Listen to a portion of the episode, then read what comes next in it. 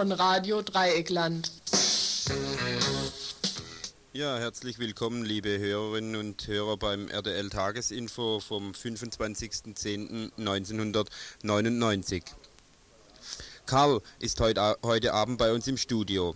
Er trat gestern in den Freundeskreis Radio Dreieckland ein und ist somit das 5000. Mitglied in diesem in die Jahre gekommenen freien Radio.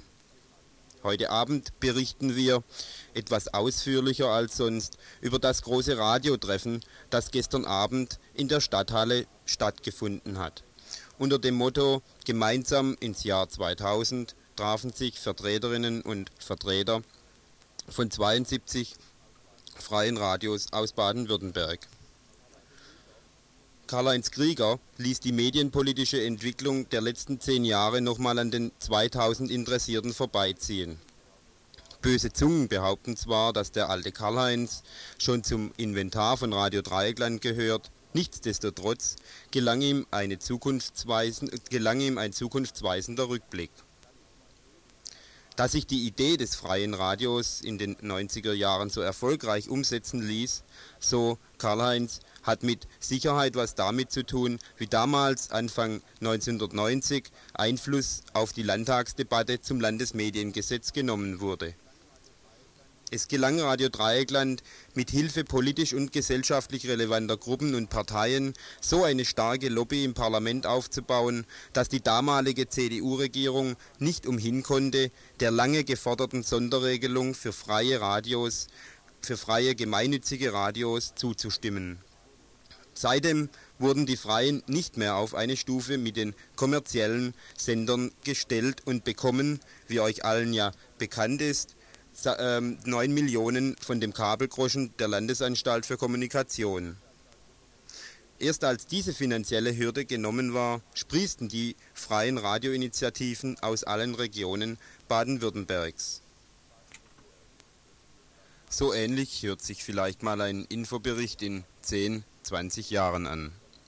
Gestern Abend auf der Mitgliederversammlung, also wir sind jetzt wieder zurückgekehrt in das Jahr ähm, 1989, also gestern Abend am 24. Oktober, ähm, fand eine Mitgliederversammlung des Freundeskreises Radio Dreieckland statt in der Gaststätte Waldsee.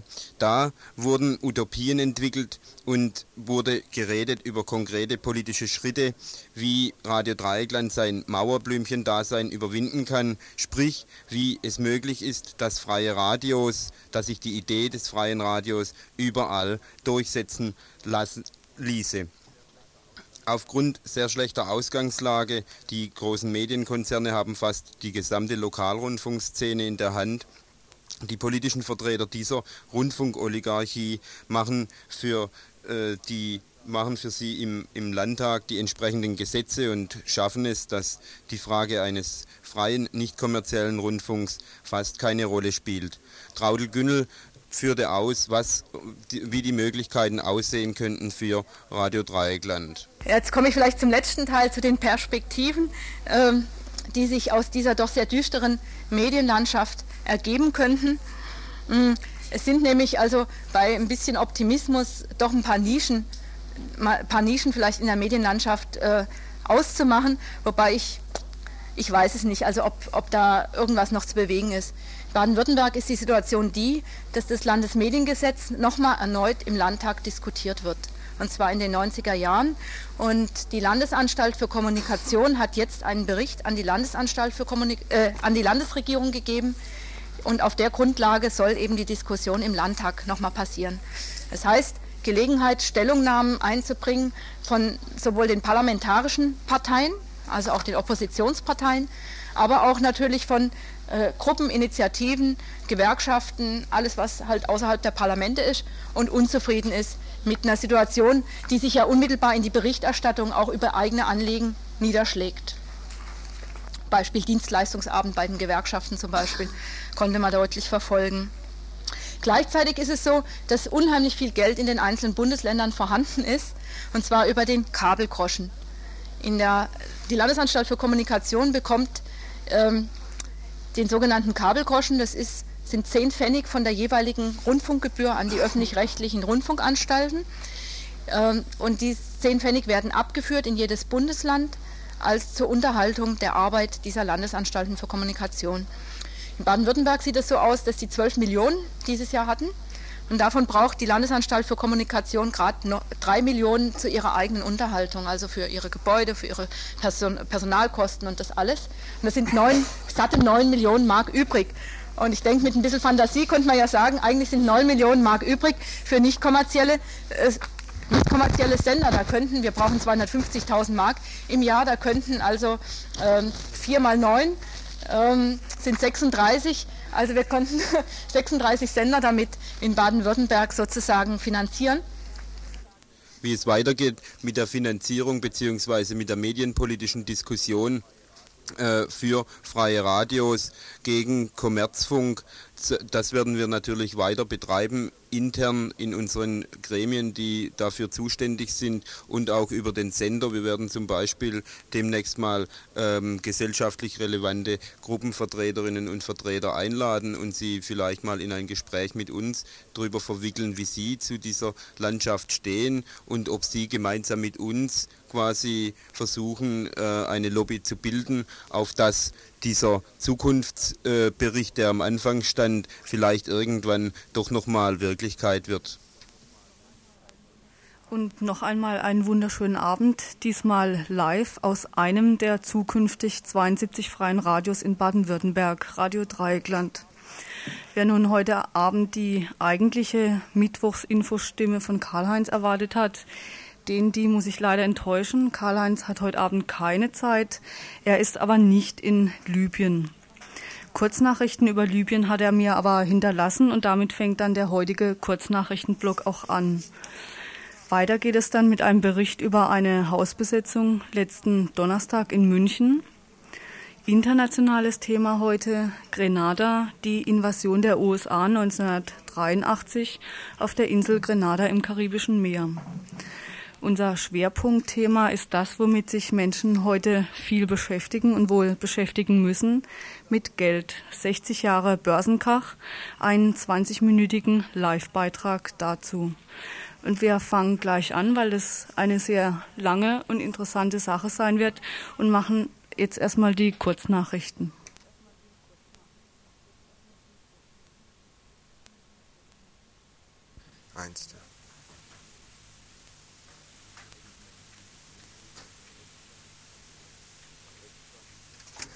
Am 26. Oktober 1911 wurden 4000 Libyer und Libyerinnen als Sklaven nach Italien verschifft. Sie wurden in Arbeitslager als Zwangsarbeiter eingesetzt. Ihr Schicksal ist bis heute nicht bekannt. Heute bekommen wir eine Pressekonferenz der Generalstudentenunion der libysch-arabischen Volksjamahiria in der BRD und Berlin, das die Überschrift trägt Das vergessene Recht auf Wiedergutmachung, KZ, Zwangsarbeit und Deportation und es erinnert an eben einen geschichtlichen Tatbestand, der auch hier nicht so bekannt ist. Libyen, das arabisch-nordafrikanische Land, wurde im Oktober 1911 durch die italienische Kolonialmacht erobert. Das libysche Volk war dem Terror und der Grausamkeit des italienischen Kolonialismus stark ausgesetzt. Um den Widerstandswillen des Volkes zu brechen, führten sie Hinrichtungen, Verhaftungen, Deportationen durch. Hunderttausende Lieber und Lieberinnen wurden getötet, schwer verletzt oder vertrieben. Mit der Machtergreifung der Faschisten, also dem Marsch auf Rom 1922, fing eine neue, aggressivere Kolonialpolitik an. Unter dem Slogan Das gelobte Land, unsere vierte Küste, lenkten die Faschisten unter Mussolini die italienischen Auswanderer nach Libyen, um daraus eine Siedlungskolonie für die Italiener zu schaffen. Dabei führten sie die Politik der verbrannten Erde, Hinrichtungswelle an Zivilisten, Errichtung von Konzentrationslagern, in denen Zehntausende Kreise, Frauen und Kinder unter Hunger, Folter und Krankheiten litten, diese KZs damals waren die ersten faschistischen KZs äh, in der Menschheitsgeschichte. Sie dienten später auch als Vorbild für die äh, KZs der Faschisten bei uns.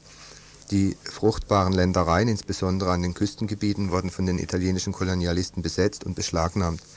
Die Libyer und Libyerinnen wurden entweder ins Landesinnere verschleppt oder nach Italien vertrieben. Heute also jetzt am 25. Oktober versuchen die libyschen Studenten aufmerksam zu machen auf den 26. Oktober 1911 Und die italienische Regierung wird in dieser Presseerklärung aufgefordert, Informationen über die deportierten und verschleppten Libyer und Libyerinnen zu liefern. Hinzu kommt, dass die Minenfelder immer noch in ganz Libyen verstreut sind, das heißt vor allen Dingen auch in dem Wüstengebiet. Die Folgen der Minen des Zweiten Weltkrieges sind verheerend. Hunderte äh, Opfer durch Minen gibt es immer wieder, meist Kinder. Italien, Deutschland und England sind aufgefordert, heißt es in der Erklärung, sofort die Karten von den Minenfeldern Libyens abzugeben, um Menschenleben noch zu retten und die Entwicklung des Landes im Frieden auch weiter voranzutreiben. Die italienische Regierung hat auch 1956 ein Wiedergutmachungsabkommen unterzeichnet, das sie aber bis heute nicht eingehalten hat. Deswegen jetzt die Forderung des, der Generalstudentenunion der libysch-arabischen Volksschamaria in der BRD und Berlin. Ähm, sie fordern, dass das Recht des libyschen Volkes auf Wiedergutmachung zu respektieren ist und dass das Recht, das von internationalen Gremien anerkannt äh, wird, von Italien bisher ignoriert wurde. Sie rufen alle antifaschistischen demokratischen Kräfte und Organisationen auf, Protestbriefe am 26. Oktober an die italienische Botschaft und Konsulate zu verschicken. So heißt es, damit wir gemeinsam dafür kämpfen, dass es nie wieder Faschismus und Krieg geben darf.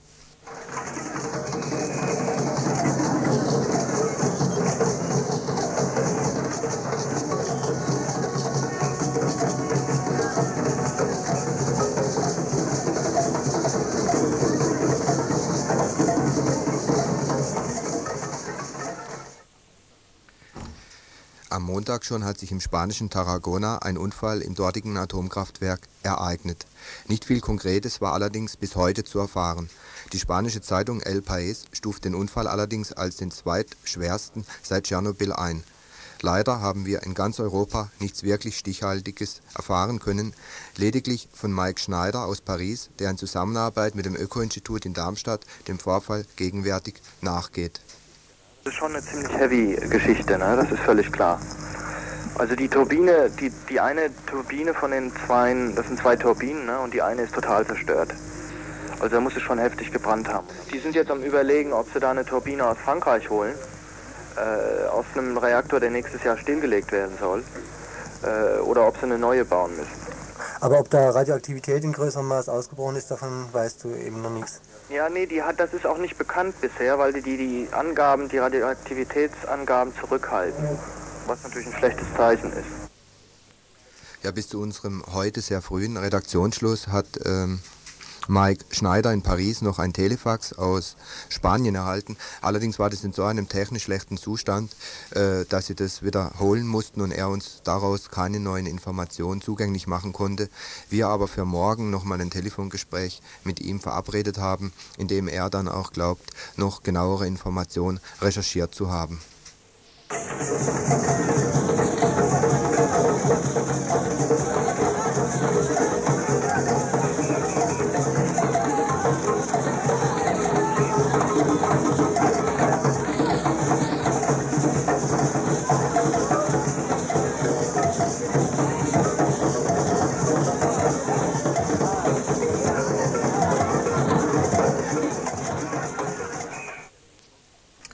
Verkauf der GEWOG Stadt war nicht informiert, äh, Nachteile für Mieter nicht zu befürchten.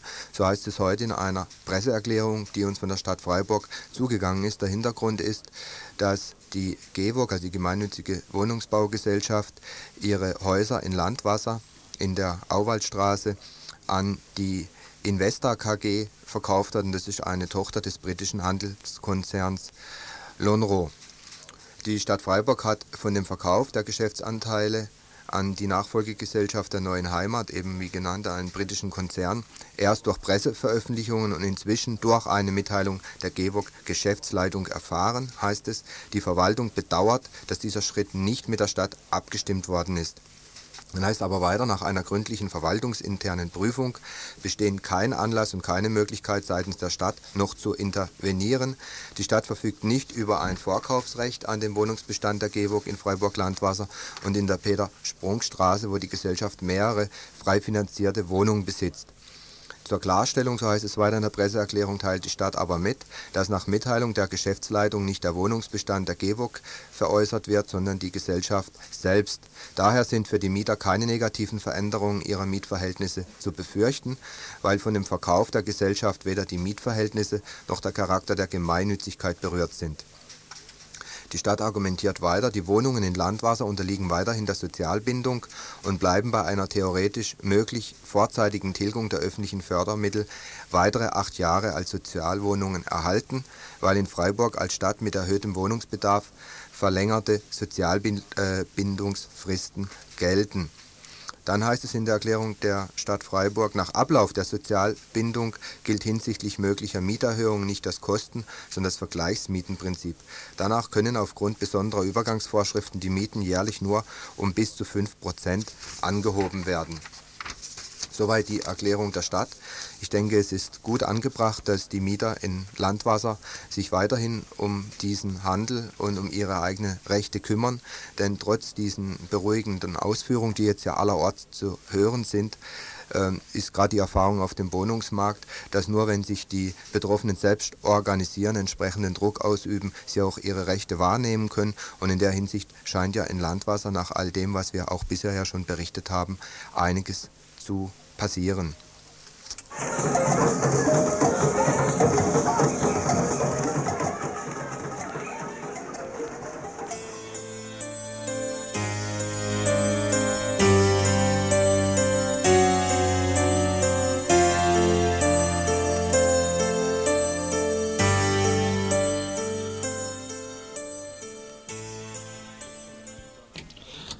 München letzten Donnerstag. Schlägertrupps in leerem Haus, Hausbesetzerinnen draußen. Donnerstagabend hielten die SPD, Grüne und Münchner Mieterinitiativen vor dem Münchner Rathaus eine Kundgebung ab unter dem Motto Münchner Mieter wehren sich. Unter Applaus hängten gleichzeitig maskierte riesige Transparente vom Rathausdach, während OB Kronawitter meinte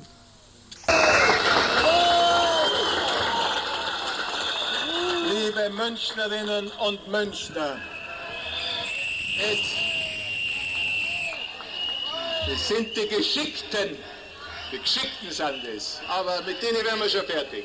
Immer wieder wurde Obi ähm, Kronawitters salbungsvolle Rede unterbrochen von Pfeifkonzerten, besonders wenn seine Versuche, die verfehlte Wohnungsbaupolitik der SPD zu kaschieren, besonders krass waren.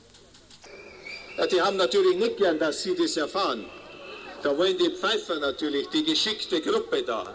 Und wollen so tun dann, als ob das Bürger und Mieter dieser Stadt wären. Nein, nein, ihr da drüben, ihr seid Geschickte.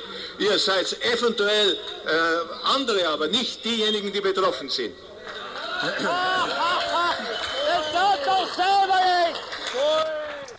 Gleichzeitig nahmen einige Münchnerinnen und Münchner die Sache selber in die Hand. 100 bis 200 Leute besuchten ein seit acht Jahren leerstehendes Mietshaus des im Gefängnis sitzenden Spekulanten Alexander Richter.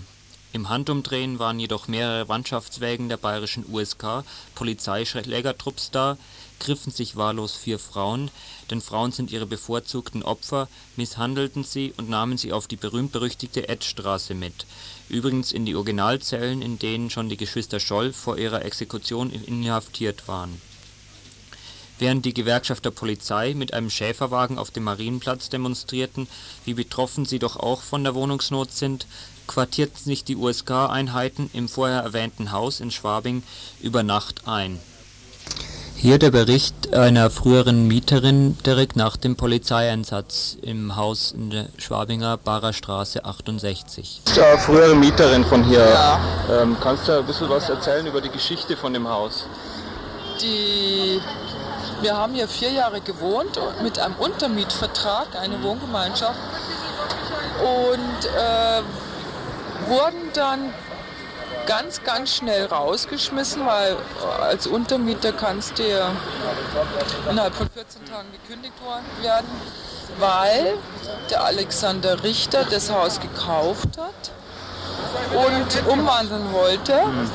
und unsere Hauptmieterin eine hohe Abfindung gezahlt hat dafür, dass sie uns rausschmeißt. Dann haben wir versucht, mit ihr zu verhandeln.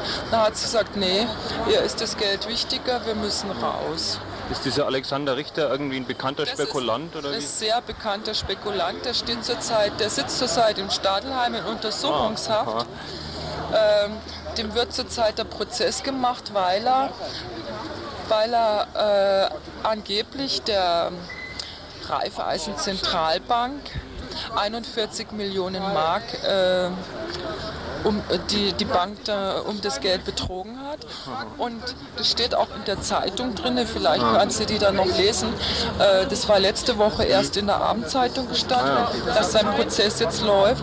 Der hat, der hat zu dem Zeitpunkt, als er uns rausgeschmissen hat und das ganze Haus dann geleert hat, äh, hat er hat er ähm, schon 28 Häuser in München auf ähnliche Art und Weise geleert und gekauft. Die sind jetzt alle leer oder wie? Die sind dann insgesamt 1987, 88 zwangsversteigert worden, weil er ist abgehauen, weil er pleite gegangen ist. Also er hat Konkurs angemeldet. Ist dann mit, äh, insgesamt hat sich dieser ganze Schwindel dann mit den Banken auf 160 Millionen belaufen. Da hat er noch extra Schweinereien gemacht, das kann man auch da lesen. Und ist dann abgehauen in die USA, weil er ins Ölgeschäft einsteigen wollte. Und hier hat er gesagt, er ist, er ist äh, pleite gegangen. Dann hat er in den USA nichts erreicht und ist irgendwie in ein Scheichtum, ich weiß nicht wohin. Und dort haben sie ihn wegen irgendwelchen großen Geldbetrügereien geschnappt und ausgeliefert. Und jetzt sitzt er, seit zwei Monaten sitzt er jetzt hier in Untersuchungshaft und der Prozess läuft augenblicklich. Im Haus ist es dann so weitergegangen, dass sie, also uns hatten sie dann fast als Erste raus, weil wir eben nur den Untermietvertrag hatten. Dann haben sie dem Hausmeister gekündigt, der musste seine Dienstwohnung verlassen, weil es, es hat eine, sich eine Mietergemeinschaft zusammengetan in der Hoffnung, ähm, dass wir doch drin bleiben können, weil nämlich hier ganz viele verschiedene Leute schon ewig lang drin wohnen. Eine Wohnung ist noch vermietet. Die zahlen die Miete an die, an die Zentralbank, an die Raiffeisen Zentralbank. Das sind zwei alte Leutchen, die haben auch bei der Mietergemeinschaft mitgemacht und die haben bis jetzt alles überstanden. Also die denken sich, die sterben eh bald, dann haben wir die Wohnung auch noch frei. Also die haben sie drin gelassen. Aber nur weil sie sich wahnsinnig, äh, ich glaube, neun oder zehn Prozesse schon geführt haben. Das Haus Barer Straße 68 steht also weiterhin leer. Durchgesickert ist inzwischen, dass die Wohnungen einzeln für 700.000 Mark verkauft werden sollen. Gleichzeitig stehen 13.000 Wohnungen in München leer. Weitere 3.500 Wohnungen sind Freizeitwohnungen für Ex-Münchner, die sporadisch am Wochenende Freizeit und Kultur in der Großstadt genießen wollen, sonst aber die Wohnungen nicht benutzen. Es werden weiterhin Häuser abgerissen, Wohnungen werden in Eigentumswohnungen umgewandelt oder in Büros und täglich werden Menschen entmietet, das heißt, sie werden polizeilich rausgeschmissen aus ihren Wohnungen. So stellt sich Wohnungsnot in München dar. Für eine, für eine bestimmte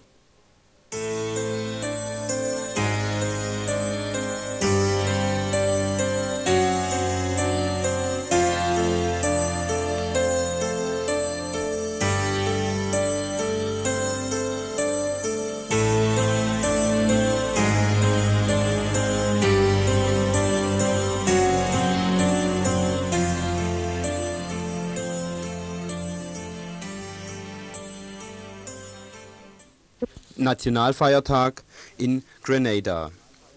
Heute am 25.10.89 müssen 110.000 Einwohner der Karibikinsel Grenada einen von oben verordneten Feiertag einlegen. Sie sollen sich der Invasion der Yankees erinnern und feiern, dass ihre Revolution von 1979 am 25.10.83 von 2000 US-Soldaten brutal zerschlagen wurde. 83 war die Invasion in Grenada ein politischer Wink mit dem tödlichen Zaunpfahl nach Nicaragua. Nicaragua befürchtete aus gutem Grund, dass die Yankees einmarschieren würden. Um also die Mobilisierung und den psychologischen Druck auf den mittelamerikanischen Staat zu verstärken, zeigten die US Marines, wie sie mit Staaten umgehen, die ideologisch nicht in das Konzept des nordamerikanischen Imperialismus passen. Heute erinnert sich niemand mehr dieser Invasion. Was der US-Imperialismus weltweit und in seinem Herzen treibt, ist seit Gorbatschow und der angeblichen Liberalisierung im Osten eh kein Thema mehr. Anstatt mal zu publizieren, auf was sich die Genossen neuen Typs einlassen, wenn sie vom freien Westen und einer Kopie desselben träumen, gibt es jeden Tag neue Zahlen von Flüchtlingen, für die sich morgen eh kein Schwein mehr interessiert. Zurück nach Grenada ins ferne Karibikinselchen. Seit der formalen Unabhängigkeit von Großbritannien im Jahr 1974 ging die Geschichte wie im Zeitraffer Schlag auf Schlag. Diktatur unter Gairi, Revolution, Spaltung der Partei und ihr Scheitern, Invasion, Übergangsregierung, Wahlen und seitdem eine neokoloniale Ausrichtung des Landes auf die Interessen der USA. Der angebliche Bau eines Großflughafens in der Propagandasprache der USA, der Brückenkopf zwischen Moskau, Kuba und Nicaragua war der Vorwand. Nachdem die 2000 Marines mit den 2600 bewaffneten Grenadinern leichtes Spiel hatten, wurde erstmal gesäubert. 3500 politisch unliebsame Angestellte flogen raus. Alle Programme im Bildungs- und Erziehungsbereich wurden gestrichen. Nahezu alle ausländischen Ärzte und Zahnärzte wurden des Landes verwiesen. Der Dachverband der Ko Kooperativen wurde aufgelöst. Die jetzige Regierung, die Marionetten der USA, betreibt die wirtschaftliche Auslieferung des Landes an das US-amerikanische Kapital. Die Importe übersteigen haushoch die Deviseneinnahmen durch den Export. Wie im Bilderbuch des Neokolonialismus wird ein Land systematisch wirtschaftlich zugrunde gerichtet. Es ist heute schwieriger, frischen Saft aus lokalen Früchten zu kaufen, als Dosensaft aus Florida. Ohne die jährlichen Zahlungen des großen Bruders aus dem Norden wäre die Regierung schon längst bankrott. Die Defizite in den Haushaltsplänen werden immer größer. Im sozialen Bereich wird gekürzt, wo es nur geht und auch wo es eigentlich längst nicht mehr geht. Die meisten Krankenstationen auf dem Land wurden geschlossen, Medikamente kosten wieder viel Geld, das Ärztesystem ist, wie in den USA, privatisiert. Im Krankenhaus von St. George, der Hauptstadt des kleinen Inselstaates, herrschen so üble Zustände, dass die Leute erzählen, man würde dahin nur gehen, um zu sterben. In Grenada kann die USA ihr Spielchen treiben, wie sie will. Das kleine Land hat keine Lobby und es sieht heute an dem Jahrestag der Invasion so aus, als sei Radio Dreieckland das einzige Medium in der Bundesrepublik, was sich des Gewaltaktes von 1983 erinnert. Vielleicht kann dieser Beitrag trotzdem einen Anstoß geben über die Kurzlebigkeit linker Kampagnen, über die Kurzlebigkeit des Gedächtnisses.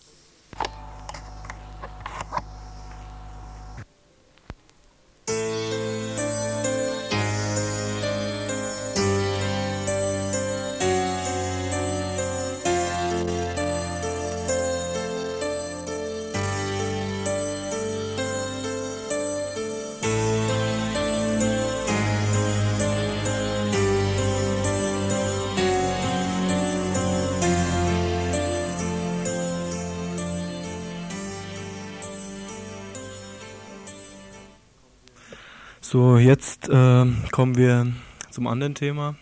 Alle Jahre wieder Börsencrashs an den, an den Finanzmärkten. Letzte Woche, am 16. Oktober, erschütterte wieder einmal ein sogenannter Börsencrash die Finanzwelt. Wie auch schon vor zwei Jahren am 19. Oktober 87. Aber heute, vor genau 60 Jahren, erschütterte eine wirkliche Krise die Finanzwelt der damaligen Zeit. Denn viel mehr als das, alle diese drei sogenannten Krisen im Oktober stattfanden, gibt es nicht an Gemeinsamkeiten. Die Krise vor zwei Jahren hatte weder dieselben Folgen wie die 29, dafür war sie aber von den Geldmengen, um die es da ging, beziehungsweise die da verloren wurden, wesentlich größer. Die letzte jetzt, letzte Woche, übertraf das sogar nochmal. Äh, es ist aber die Frage, ob sich das da bei den letzten zwei überhaupt um Krisen gehandelt hat. Ob es nicht vielmehr eine der Reinigungen waren, die bewusst vorgenommen werden. Das heißt, kleine Anleger äh, werden rausgedrängt. Auch steht aus, ob da überhaupt irgendwas verloren geht. Ist es nicht vielleicht nur eine Umverteilung, wo sich die großen Anleger das an Land ziehen, was die Kleinen in einer bewusst erzeugten Panik abstoßen?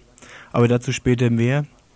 Wir werden da wahrscheinlich noch jemanden ans Telefon bekommen von der Hamburger Börse. Jetzt gehen wir erstmal zurück ins Jahr 1929. Ausgelöst wurde die Krise 1929 tatsächlich erstmal über die Boomspekulation an der New Yorker Börse.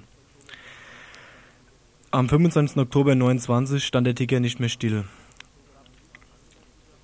Äh, es gab einen riesigen Angebotsüberhang, also viel mehr Verkäufer als Käufer. Da das nicht mehr von der Börse in New York kanalisiert werden konnte, wurde sie geschlossen.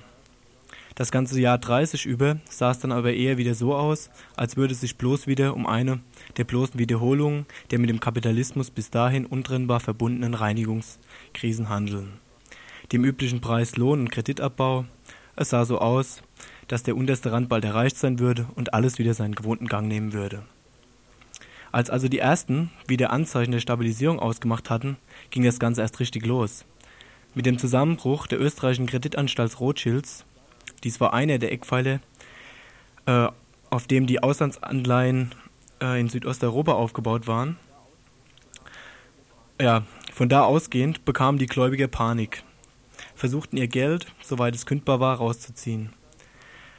Zum Zusammenbruch der Kreditanstalt kam es, nachdem die südosteuropäischen Nationalstaaten einen Zahlungsstopp für die 2 Milliarden Dollar Kredite verhängten. Die Zinsen oder die Tilgungen hätten nur noch über eine noch mehr verschärfte Abpressung aus den Arbeiterinnen bzw. Bäuerinnen herausgepresst werden können.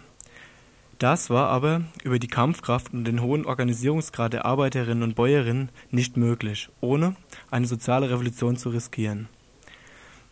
Über den Zusammenbruch der Kreditanstalt wurde dann eine Bankenkrise in die deutschen, englischen und amerikanischen Banken gespült. Mit dem Zusammenbruch der norddeutschen Wollkämmerei wurde die Danatbank niedergerissen. Das war eine von den fünf großen Banken und Hauptfinanzierungsinstitute der deutschen Schwerindustrie sowie des Deutschen Stahlvereins. Das war damals der größte Rüstungskonzern in Europa. Auch in allen anderen Gläubigerländern setzte sich die Krise fort. Mit der Loslösung des englischen Pfunds von der Golddeckung am 21. September kam dann das Weltkreditsystem zum Erliegen. Es gab von da an nahezu keinen Kreditverkehr mehr bis zum Zweiten Weltkrieg. Es hatten sich in Deutschland aus nicht nur Rationalisierungsgründen Konzerne zusammengeballt wie der Stahlverein oder die IG Farben, die in ihren Bereichen 50 Prozent oder mehr der binnenwirtschaftlichen Produktion abdeckten.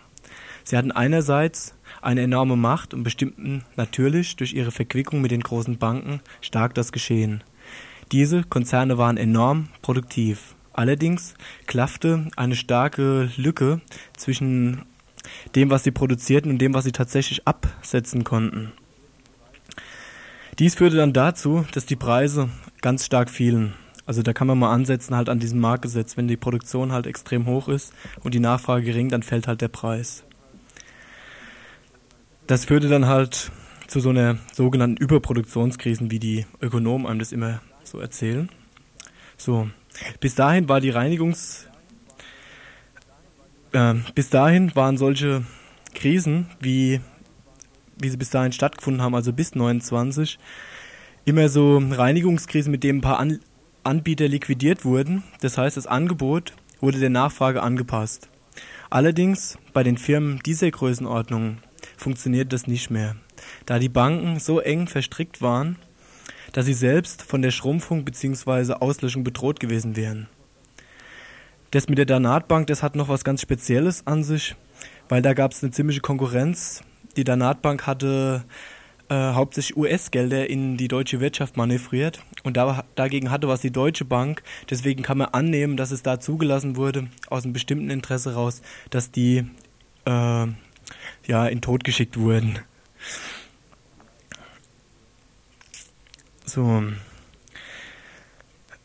Den Pro dem Produktionsdrang dieser Großbetriebe, der muss, dem musste nachgegeben werden. Das heißt, in diesem Fall bei Rüstungsin Rüstungsbetrieben ist ja relativ klar, wo das hinführt. Das heißt, die Strategie war von da an schon Krieg. Aber schauen wir jetzt nochmal die Lage an, wie sie weltweit da war. Denn in vielen Ländern der Erde sah es ähnlich aus wie Süd Südosteuropa. Die Androhung der sozialen Revolution war überall präsent. In Deutschland selbst hatten die Arbeiterinnen das über die Novemberrevolution 1819 gezeigt. In Süd- und Mittelamerika überall kam es zu starken Auseinandersetzungen und zum Erstarken der revolutionären Bewegungen. Sieg der Zapata-Bewegung in Mexiko, Revolution in Russland, Befreiungskämpfe in den Kolonien. Aber nicht nur in der Peripherie, auch in den Metropolen stießen die Kapitalisten auf starke Gegenwehr. Zum Beispiel in den USA setzten die Wobblies, das sind die Industrial Workers of the World, und andere Organisationen den Kapitalisten Grenzen der Ausbeutung. Bewaffnete Auseinandersetzungen mit enteignenden Bäuerinnen und Kämpfe in Bergbauregionen erlebten nie gekannte Ausmaße. Die Situation in Europa war ähnlich zugespitzt. Wie schon gesagt, Bäuerinnenrevolten in Südosteuropa waren an der Tagesordnung und das bisherige Ausbeuten der Klasse und die Ausblutung der halbkapitalisierten Länder war an seine Grenzen gestoßen, drohte umzukippen. Der Widerstand der Arbeiterinnen und der Subsistenzbevölkerung, der ein Teil der Krise war, vielleicht sogar der wichtigste, schließlich war ihre Arbeit ja die Existenz der Quelle des Profits der Herrschenden, musste gebrochen werden. Das Kapital musste daraus eine Lösung finden. Die Lösung, die sie für ihre ökonomischen Krisen normalerweise zur Hand hatten, nämlich verbesserte Reproduktionsbedingungen für das Kapital zu schaffen, das heißt mehr Arbeit für weniger Lohn, schlechtere Arbeits- und Lebensbedingungen und die Rücknahme erkämpfter Rechte der Arbeit Arbeiterinnen war erstmal blockiert, nämlich durch die organisierte Gegenwehr. Das heißt, eine ganz andere Stufe der ökonomisch wie auch politisch-militärischen Unterdrückung musste eingeleitet werden. Bis hin, natürlich, zur physischen Vernichtung des Widerstands. Das deutsche Kapital entwarf an diesem Punkt das Konzept der neuen Ordnung. In ihren faschistischen Bündnispartnern Partnern, beziehungsweise vielleicht auch einfach nur Lakaien, fanden sie genau die richtigen, die unter den Schlagworten Lebensraum im Osten diese neuen Bedingungen schaffen können. Hauptangriffspunkt für sie war die bäuerliche Subsistenz in Südosteuropa. Da das Land Basis bäuerlicher Versorgung war, musste ihnen das genommen werden. Genauso musste die Großfamilie zerschlagen werden, die eine mögliche materielle Absicherung Einzelner ermöglichte. Bis dahin nämlich waren die Menschen nicht bereit, sich der Fabrikproduktionsweise zu unterwerfen. Die Fluktuation in den Betrieben war ein riesengroßes Problem. Erst wenn die Menschen keine andere Möglichkeit zur Versorgung hatten, würden sie sich der Fabrikproduktion unterordnen bzw. sich dafür mobilisieren lassen. Als Nebeneffekt springt dabei raus, dass dann in ihrer großen Zahl dafür gesorgt ist, dass die Löhne möglichst niedrig sind. Es gab dann diverse ökonomische Strategien, mit denen das durchgesetzt wurde, da wollen wir aber allerdings jetzt nicht drauf eingehen, weil das wird den Rahmen hier absolut sprengen. Aber ein Teil da drin, weil der ist wichtig für, für das Weitere, was dann sich aus dem Lösungsstrategien des Kapitals ergeben haben, äh, das wollen wir dann noch na nachher ansprechen, nachdem wir jetzt erstmal ein bisschen Musik machen.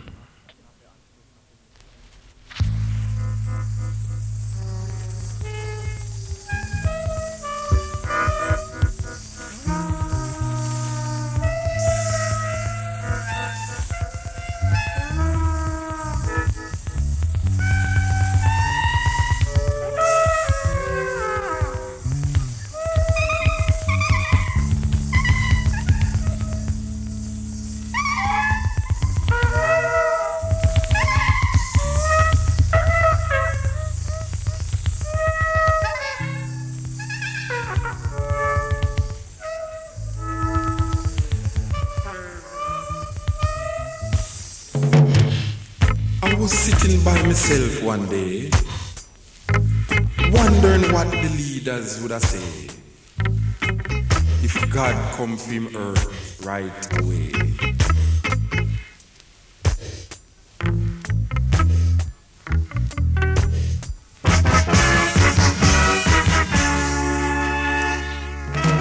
Now listen God, I have a. Postpone judgment day and just discover a new weapon. Give us more time. You know, see, we just learn how to make test tube, baby.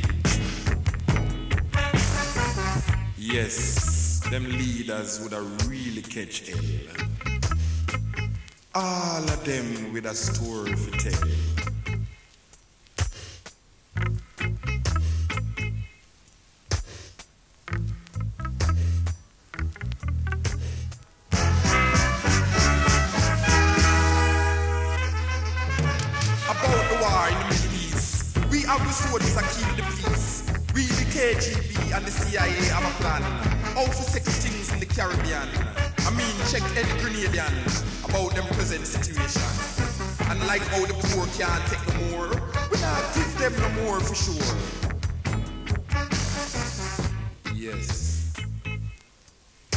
Them leaders really in a mess. Them salvation getting less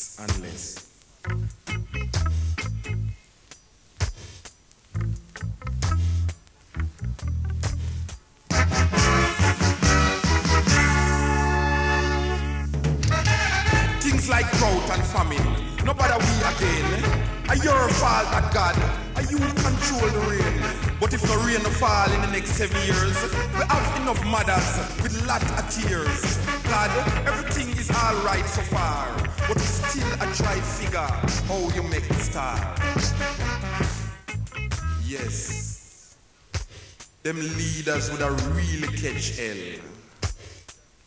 All of them with a story to tell.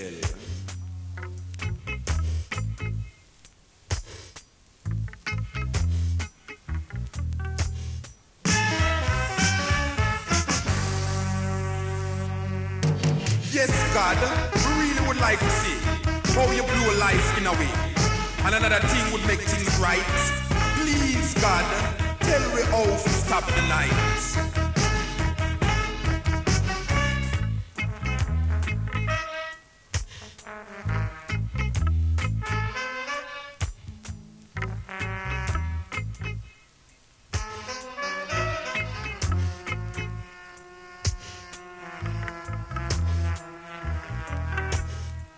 Yes. Them leaders really in a mess. So, jetzt kommen wir auf so eine Strategie von Ihnen, die man vielleicht, wenn man sich mit der Materie vom IWF mal beschäftigt hat, vielleicht auch schon kennt. Und zwar ist es dieser, Ein dieser Anbau, dieser massive Anbau von Cash Crops. Cash Crops, das sind landwirtschaftliche Erzeugnisse, die in den jeweiligen Ländern nicht selbst konsumiert werden können. In Südosteuropa waren es damals Hanf, Ölsaaten, Flachs, Tabak und andere, die für die Industrie nutzbar waren, aber nicht zur Versorgung der Bevölkerung. Mit dem Großeinsatz dieser Cash Crops über Kredite finanziert, in Zusammenhang mit einer aggressiven Landvertreibung, starten sie ihre erste Offensive, also auf die Subsistenz, deren Folge dann die Annexion war. Das ist so die zweite Offensive. Mit der Phase der Blitzkriege veränderte sich dann das Verhältnis aus Entwicklung und Vernichtung. Die Beseitigung der nicht mehr verwertbaren, der nicht mehr integrierbaren, die Eliminierung der überflüssigen Esser, wie sie es nannten. Der Klassenkampf sollte untergehen. In der militärisch wie industriellen Vernichtung.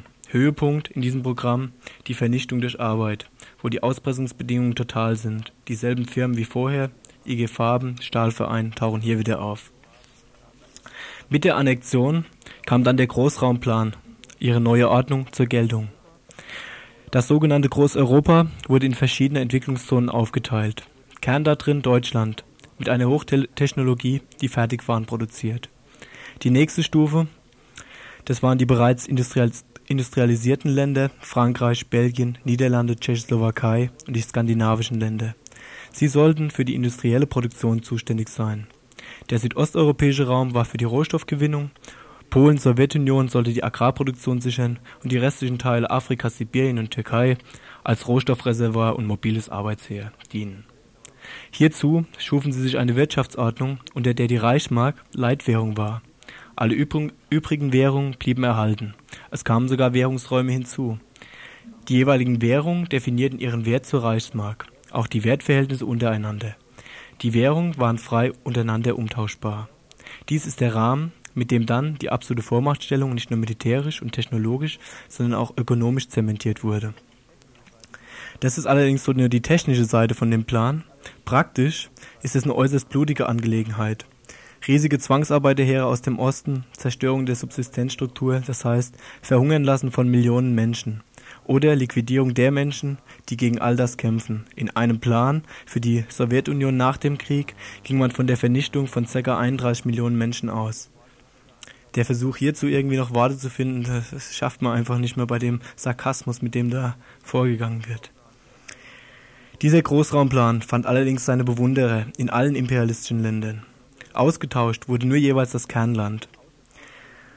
In Bretton Woods 1944 wurde die neue Weltwirtschaftsordnung ausgearbeitet und die ist das hundertprozentige Ebenbild eben genau dieser neuen Ordnung des NS-Faschismus, ausgetauscht auf die Situation der USA. Dass das schon immer im Interesse der USA lag, macht US-Präsident Taft 1912 unmissverständlich klar. Es wird Tatsache werden, dass die gesamte Hemisphäre uns gehört, wie sie uns dank unserer rassischen Überlegenheit moralisch schon jetzt gehört. Die schließt keineswegs eine aktive Intervention aus, um für unsere Kapitalisten günstige Interventions Investitionsmöglichkeiten zu schaffen. Eine Aufzählung der tatsächlichen US-Intervention allein würde mittlerweile den, Rahmen der Sendung hier sprengen. Wir haben ja vorhin schon mal eine gehabt am Punkt Grenada. Da zeigt sich es auch sehr gut, wie die Amis ganz konkret diese Strategie, nämlich auf genau diese Länder der Erde anwenden. Wir behaupten deshalb, die neue Ordnung des NS-Faschismus der Konzerne und Banken ist der geradlinige Vorläufer der Nachkriegswirtschaftsordnung der USA. Die Grundlagen wurden übertragen auf die USA, die Erfahrung der Nazis geschliffen und verfeinert. Zentraler Bestandteil ist nicht mehr das unverschleierte Terrorregime des Faschismus, denn die, Erfahrung für sie war, dass das Kapital den Schein der Legitimität braucht. Die Methoden, mit denen das heute durchgesetzt wird, sind andere. Sie werden über IWF und Weltbank, in denen die USA natürlich über die Quoten, die sie sich gesichert haben, bestimmt ist, durchgesetzt. Ferner behaupten wir, dass diese Neuordnung nicht die Idee eines großen Gehirns ist, sondern ihren realen Boden in der Situation der 20er und 30er Jahre hat, dort wo das, dort, wo das alte Ausbeutungssystem an seine Grenzen gestoßen ist, Gefahr lief, von den Kämpfen zerschlagen zu werden. Dass Vernichtung die Logik ist, die dem Kapitalismus entspringt. So, jetzt äh, kann man vielleicht noch mal versuchen, ein paar Parallelen zu ziehen zur heutigen Entwicklung, weil wir haben da mittlerweile ja auch so äh, ziemliche Großkonzerne, denen halt auch hier allem stattgegeben wird. Da gibt es zum Beispiel Daimler, MBB, die Fusion da draus. Also man kann da, das ist mittlerweile auch der größte Rüstungskonzern Deutschland. Wir werden jetzt versuchen, nochmal jemand äh, von der von der Börse zu bekommen aus Hamburg und bis dahin machen wir erstmal Musik und rufen da jetzt mal an. Der kann uns nochmal was zu dem zu dem neueren Verlauf sagen und der kann uns vielleicht auch nochmal was dazu sagen zu der damaligen Fusion von Daimler und MBB, weil es ist davon auszugehen, beziehungsweise die Börsianer sind davon ausgegangen, schon Tage vorher, noch bevor überhaupt dieser Fusion zugestimmt wurde, hat man an der Börse ablesen können am Steigen der Wertpapiere für, für genau diese Konzerne, dass dem auf jeden Fall nachgegeben wird, weil einfach die Interessen danach sind. So, erstmal ein bisschen Musik. I denounce the system that murders my children. I denounce the system that denies my existence. I curse the system that makes machines of my children. I reject the system that makes men of machines. I reject the system that turns bodies of my own sweet flesh into monsters of iron, and steel, and war And turns the hands of my children into robot claws. I reject the system that turns the hearts of my children against this earth. I curse the system that turns the genitals of my children into factories of fire and destruction and rapes of flesh and tears our womb.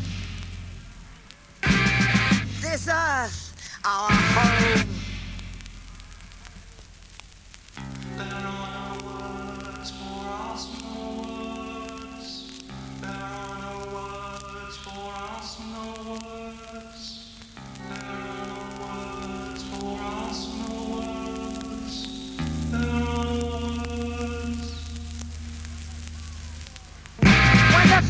Fireball rapes the flesh of the earth.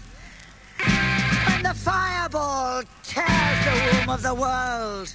When the bullet rips apart the son and lover.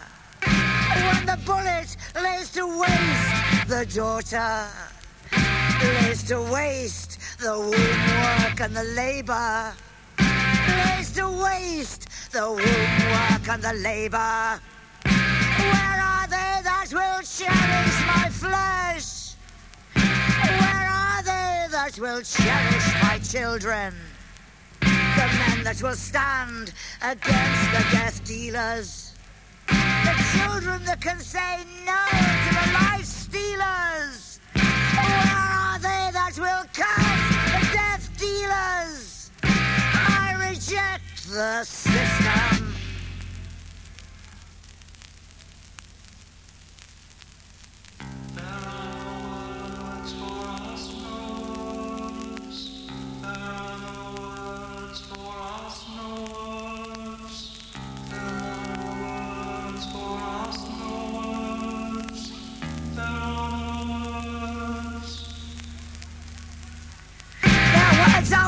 Words that curse our flesh.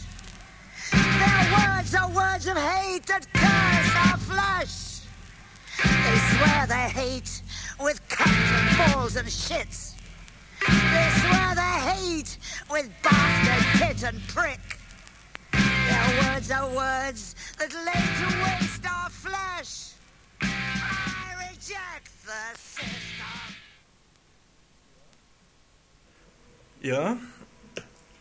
Äh, wir sind jetzt. Sind wir auf Sendung?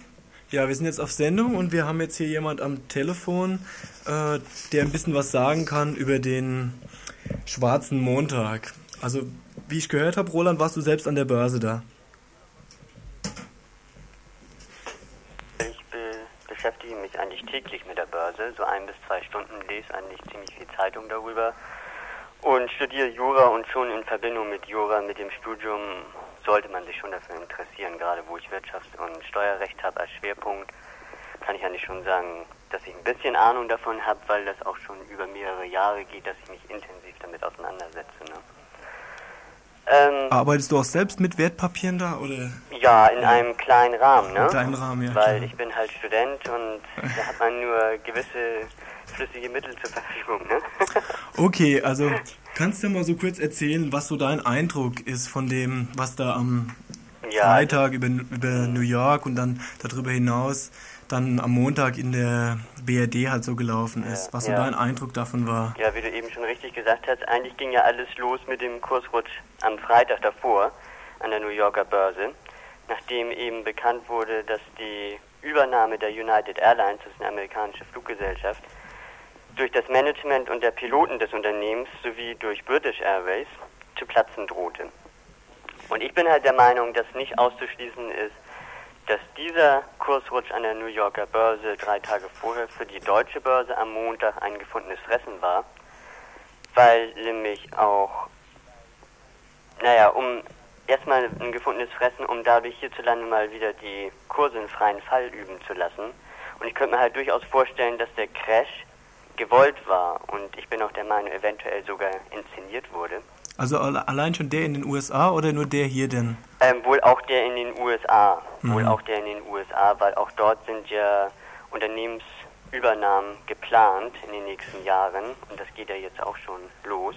Aber ganz speziell Europa hinsichtlich 1992 haben halt einige Unternehmen ein sehr großes Interesse daran, dass die Kurse momentan und ich denke wohl auch in nächster Zeit fallen werden. Ich kann das mal an einem Beispiel erläutern. Und zwar nehmen wir mal Beispiel Continental-Aktie. Dürfte eigentlich ein Begriff sein. Reifenhersteller und so weiter. An diesem Montag, an dem 16. Oktober, in der ersten Sitzungshälfte, sackte der Kurs der Continental-Aktie von, ich glaube, ca. 335 Mark auf 295 Mark ab.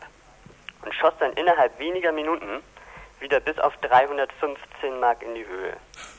Und dies ist meines Erachtens ein deutliches Zeichen dafür, dass ein Aufkäufer am Werk war, der billig Continental-Aktien eingekauft hat. Und nur mal zur Erläuterung, heute liegt der Kurs beispielsweise wieder bei knapp 340 Mark, gestern schon bei 350 Mark. Naja, und bei genauer Betrachtungsweise fällt halt auch auf, dass fast ausschließlich die Privatanleger am 16. Oktober verkauft haben. Und da kommt noch hinzu, dass einige Wertpapierberater in den Kreditinstituten an diesem Tag ihren Kunden empfohlen haben, Aktien zu verkaufen. Das ist natürlich auf den ersten Blick völlig unverständlich. Aber man muss natürlich dann auch bedenken, dass die Kreditinstitute, also Banken und Sparkassen, Volksbanken, Raiffeisenbanken, was da alles dazugehört, die sind an jedem Kauf und an jedem Verkauf von Aktien zu 1% am Kurswert beteiligt. Das heißt also, wenn ich jetzt 100 Commerzbank-Aktien kaufe zum Kurs von 250 Mark, dann muss ich 25.000 Mark hinblättern. Und die Bank kassiert dafür, dass sie den Auftrag telefonisch entgegengenommen hat, 250 Mark. Das heißt, die Banken sind auf jeden Fall Das von sind die diesen, Gewinner. auf egal was passiert. Egal was passiert, Hauptsache Umsatz, das sind dann die Gewinner, ne? Ah ja. Und ich meine, da die Kreditinstitute schon immer sehr geldgierig waren, verwundert es natürlich auch nicht, dass einige Wertpapierberater an diesem Tag zum Verkauf geraten haben. Nur um den Provisionsumsatz noch ein bisschen zu steigern, ne? Ah ja, weil ja auch klar war, dass äh, das nachher so und so wieder hochgeht. Also für Sie Für die. Insider war es klar, weil die von vornherein an dem Tag schon morgens gesehen haben, was für Aufträge reinkamen, was für Ka- Verkaufsaufträge reinkamen. Die haben gesehen, dass es nur die privaten Anleger waren, nicht die institutionellen, also wie die Banken, Versicherungen, die Aktienfonds und so weiter. Die haben sich zurückgehalten, fast gänzlich. Ah, Und dann war für die natürlich die Sache klar, nur private Anleger, da steigen wir jetzt ein und ziehen sie über den Tisch, die kleinen Anleger. Ne? Und so wurde es dann ja auch gemacht. Nun habe ich noch was, was mir aufgefallen ist. An diesem besagten 16. Oktober kam jeder Anleger, der verkaufen wollte, auch zum Zuge. Dabei wurde halt, wie ich eben schon sagte, zum Teil halt regelrecht über den Tisch gezogen. Aber am darauffolgenden Tag, also am 17. Oktober, als die Anleger dann bemerkten, dass der Aktienindex wieder zu steigen begann und nun ihre zuvor verkauften Aktien um jeden Preis wieder zurückkaufen wollten, konnten sie halt zum Teil nicht zum Zuge kommen. Und jetzt kommt's. Da entweder bei dem entsprechenden Kreditinstituten der Hörer einfach nicht abgenommen wurde oder schlichtweg mitgeteilt wurde, der Auftrag könne heute nicht mehr ausgeführt werden, da die Verbindungsleitungen zur Börse völlig überlastet seien. Und da merkt man schon, es stimmt irgendwas nicht. Ah ja. Ja, ich denke halt, dass auch diese Tatsache dafür spricht, dass den Kreditinstituten und halt einigen Aufkäufern durchaus weiterhin an niedrigen Kursen gelegen ist. Ja, äh, könntest du da nochmal so was sagen zu dem, was du vorhin schon mal angesprochen hast, und zwar so diese Geschichte mit EG 92, Ja. was da so an Aktienmarkt da für Entwicklungen gibt, beziehungsweise welche Übernahmen da vielleicht geplant sind. Mhm, mhm. Ja, es ist ja im Vorwege zu 1992, das ist ja wohl in jedermanns Munde, Daimler-Benz MBB, das ist auch auf Hinsicht 1992, das ging ja durch die Medien. Und das war meines Erachtens auch schon von vornherein klar, dass diese Sache über die Bühne geht, weil von Herrn Reuter, dem Vorstandsvorsitzenden der Daimler-Benz AG, der hat vorher schon mit dem Bundeswirtschaftsminister Gespräche geführt, falls das Kartellamt Nein zu dieser Fusion sagt, damit der Bundeswirtschaftsminister doch noch Ja sagen kann. Das ist gesetzlich so geregelt, dass er die Möglichkeit hat, in Ausnahmefällen doch noch eine Zustimmung zu bringen. Und davon hat er natürlich Gebrauch gemacht, aber meines Erachtens hatte er überhaupt keine Entscheidungsfreiheit mehr, weil die Macht der Industrie, gerade von Dresdner Bank, von der Deutschen Bank, von Daimler-Benz und vielleicht noch einigen anderen, die Macht ist so groß, dass die Politiker nicht mehr frei entscheiden können. Der Druck ist einfach zu groß. Man darf ja auch nicht vergessen, Daimler-Benz ist schon ein großes Unternehmen, aber Daimler-Benz gehört zum Viertel der Deutschen Bank. Und dann weiß man erst, wie groß die Deutsche Bank ist. So sieht's aus. Ähm, das ist nur ein Beispiel Daimler-Benz MBB. Es geht jetzt weiter, wie jetzt das Beispiel, was ich eben genannt hatte, Continental. Da ist ein Aufkäufer. Es ist die Vermutung, die Gerüchte gehen rum, dass die Flick-Brüder, die damals Feldmühle verkauft haben, sich nun bei Continental einkaufen wollen. Aber es ist auch ein Gerücht, dass VW sich einkaufen will oder Pirelli. Also da gibt es mehrere Gerüchte. Da kann man noch nichts Fundiertes zu sagen. Aber es ist eindeutig auch an den Umsätzen zu erkennen, dass ein Aufkäufer da ist. Und der nutzt, der nutzt natürlich solche schwachen Börsentage wie an dem 16. Oktober, um dann massenweise einzukaufen. Weil, musst dir mal vorstellen, statt 335 Mark zahlst du nur 295 Mark. Das sind 40 Mark weniger pro Aktie. Wenn der eine Million Aktien gekauft hat an dem Tag, und davon gehe ich mal aus, dann hat er 40 Millionen gespart an einem Tag. Oh, das ist natürlich Das ganz... sind ja Summen. Ja. Dann gibt es natürlich noch andere Übernahmespekulationen. Im Gespräch ist unter anderem die Commerzbank.